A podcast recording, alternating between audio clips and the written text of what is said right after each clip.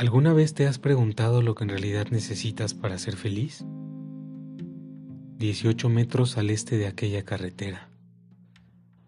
Sería difícil mencionar lo que estábamos obligados a hablar. De fondo la radio del auto sonaba. Mirar el vivo del fuego sucumbir me recuerda tanto a mí, dijo con voz afectada de sueño, un poco ensordecida. Sonreía sintiendo. Siempre me gustaron sus alusiones.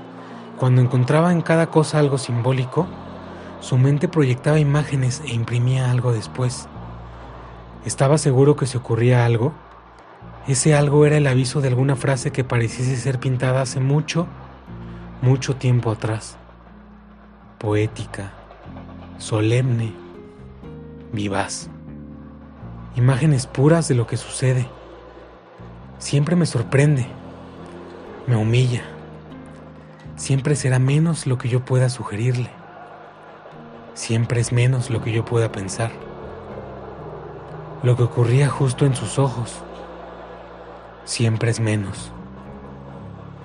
Intermitía el destello del reflector, como castigando al bueno que no hace más que entregar su cotidianidad al apoderado. Justo ahí se figura que el fuego trasciende donde tienen un salto los puntos luminosos, como escapando dirigidos por el viento. Le llamaba luciérnagas solares nocturnas, una fogata natural y otra menos natural. Había pensado que la noche tenía un sonido en particular, y no era algo que en precisión pudiera describir, como si los cipreses conectaran algo más allá del inframundo y esto, como si los cipreses contaran los segundos y cada uno de nosotros volviéramos a esa misma pregunta. ¿Qué pasaba con nosotros? ¿Cuándo podemos presumir ensimismados que vivimos la plenitud? Intuimos como una insensatez el refugiarnos del escape del sol, o el viento nuevamente trayendo el tiempo de por allá y provocando que todo pase. Destino le llama.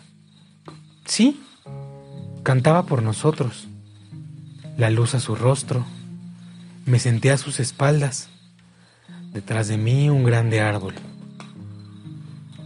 Regresaste, dijo entre la bruma. Se recostó y su cabello consumiendo mi hombro. Imposible tratar de interpretar dónde terminaba.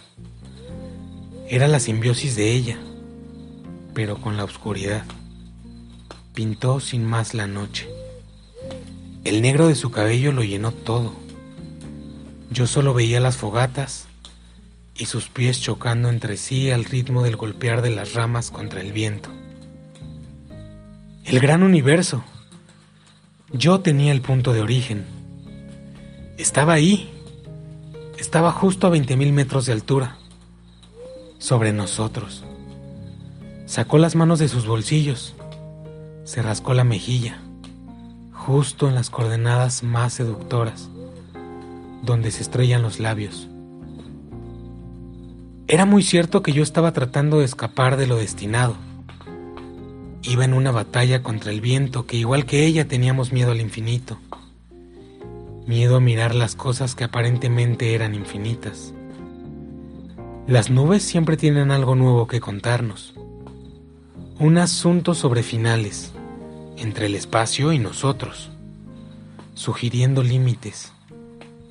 Las nubes son más nosotros. Están aquí como para recordarnos que somos insignificantes, pero a manera de consuelo, que después de ellas, lo que sigue no debe mirarse.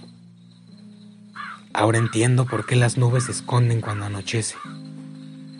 Acaricié su cabello que seguía en sinergia con la bruma. Se detuvo como en una película de los años ochentas. ¿Cuándo se hizo tan tarde? Giró su cabeza hacia el reloj que tenía en mi muñeca izquierda. Un esfuerzo vano por ver a las que hacen tic, toc. Se encendió la radio, como nuevamente insinuándonos todo. Ella tomó el suelo y se levantó dejando leve sombra de su sitio. Caminó tres pasos destruyendo la hojarasca y estiró sus brazos haciendo un arco por encima de su cabeza. Verla haciéndolo me produjo la sensación de necesitar lo mismo. Veía su silueta, sus manos en los jeans mientras encogía los hombros, y le sonreía mi fogata no tan natural. Esa reacción instantánea a una noche de gélido viento. Sus ojos, Génesis. Sobre la misma línea viajaban con destino a mis labios. Nos encontramos.